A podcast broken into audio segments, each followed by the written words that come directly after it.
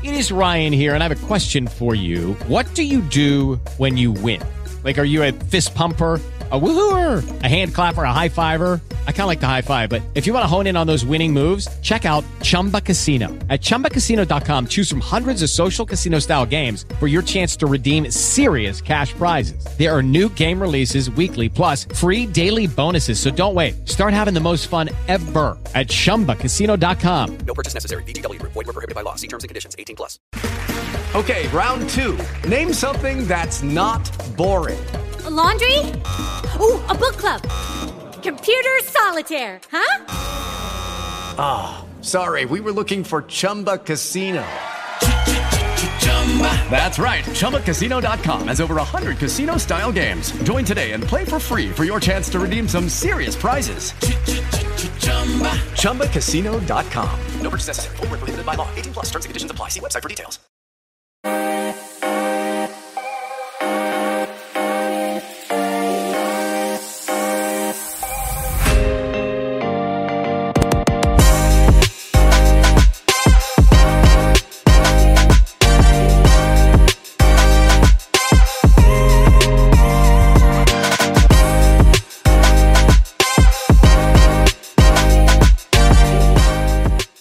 Welcome to another episode of Beyond Baseball Shorts. My name is Jared Perkins, um, and I am here with an awesome guest today, Damiano Palmegiani from the Toronto Blue Jays. Damiano, how are you doing today?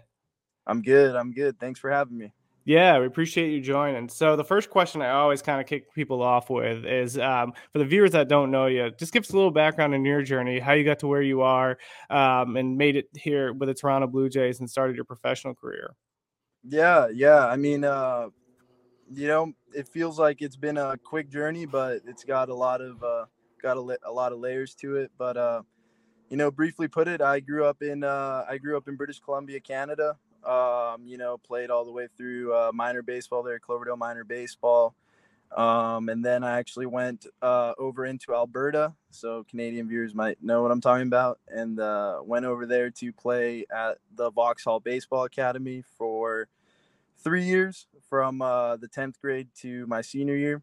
And then uh, played through there. Uh, went to um, Cal State Northridge out of uh, high school. Did one season of that. Uh, and then uh, obviously, COVID year after mm-hmm. that was a weird year. So, kind of a scratch off year. transferred to College of Southern Nevada. Um, had the most fun of my life playing baseball. And had a good year there. Uh, fortunate enough to be drafted by the, the Blue Jays, um, who even before, beforehand, I guess as a fan, were my favorite team. So it worked out really well. And um, yeah, and then flash forward to, to this year, uh, finished my first full pro season. Uh, went well, you know, a lot of good stuff, a lot of stuff to work on. And it's just, uh, yeah, now we're here. So summing it all up in uh, like two minutes. That's awesome. Yeah, no, yeah. the first question I got because I worked baseball operations at the University of Nevada, Reno, and co- the College of Southern Nevada was a powerhouse in the junior college circuit. What was it like playing there, and what's some of your like biggest memories from that time? Yeah, yeah, no, you you couldn't have said it better. I mean, from from the from the first day I was there, I mean, just the the the identity of success that you're ingrained. I mean, uh, when you think of like West Coast uh, JUCOs, obviously outside of the California League, you know, you think of your Arizona schools and and CSN as well um, as the powerhouses, and um, you're kind of taught to to embrace that, uh, to be proud of that, and to understand that it's a it really is a um, you know it's a priority of the uh, of the whole program to not only win uh, but also to be a pipeline to, you know, top 25 D1 mm-hmm. programs mm-hmm. and, uh, you know, pro as well.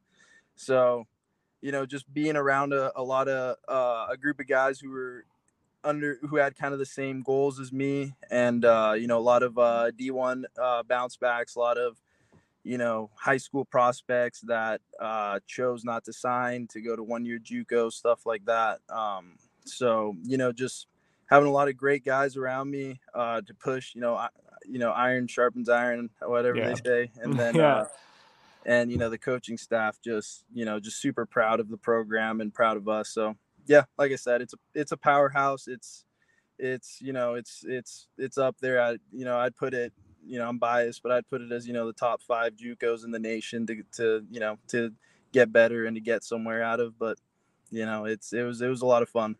Yeah, I remember talking to the because I think the University of Nevada had a couple guys that uh, played there, and they were like that team could compete with a lot of D one schools, like hands down, easily could compete with them.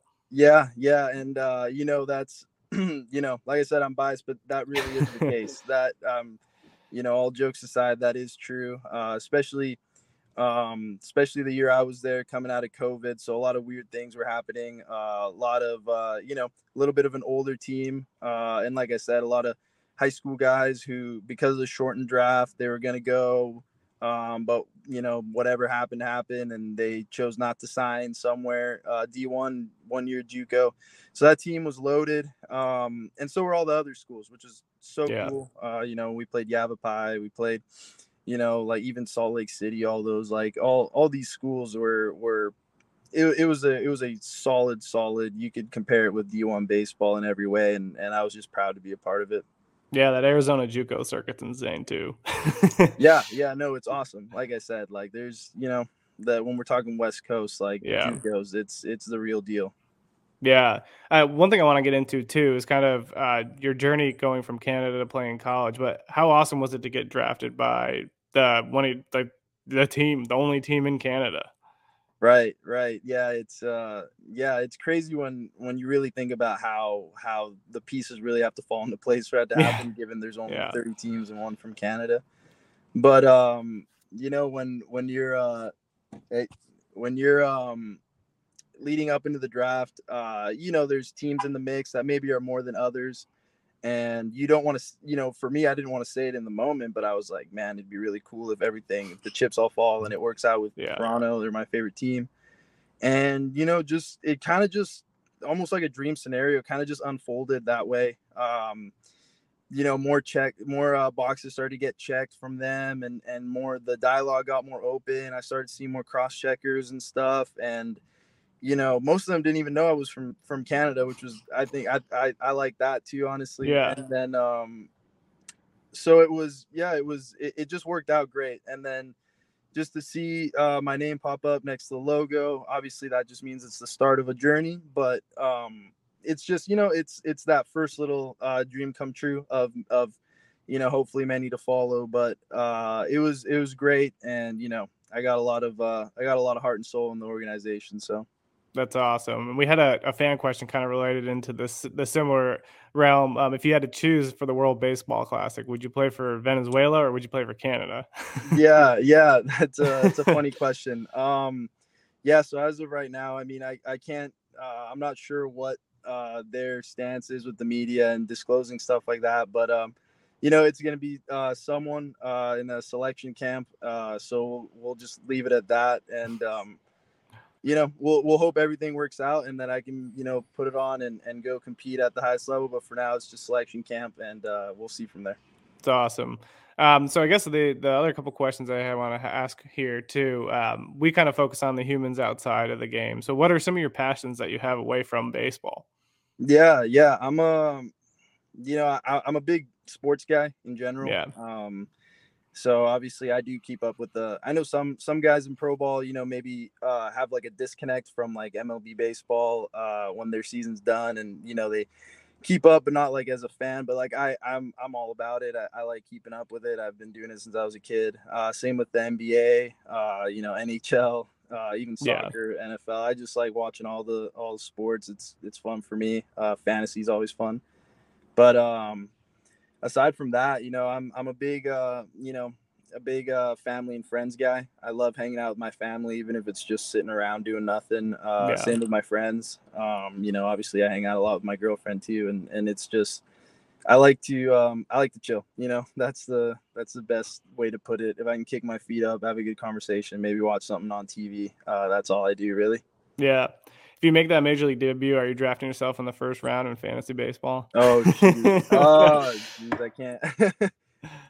if I have the first pick, probably not. You know, but maybe you know, maybe ten years from now. Yeah. Yeah. Um, just a couple other questions here too. Um, so I always ask a restaurant question, like what's everybody's favorite restaurant? But we did receive a fan question that said, "What's your go-to order at the famous Canadian donut shop, Tim Hortons?" Oh, that's that's a great question actually, because I have a perfect answer for it. I go um, I go uh, sausage farmers wrap with uh, large iced latte, unflavored, and a uh, usually just a plain bagel with cream cheese on the side. That's my breakfast right there. That sounds amazing. I had Yeah. I've never been to a Tim Hortons and I've been to Canada twice.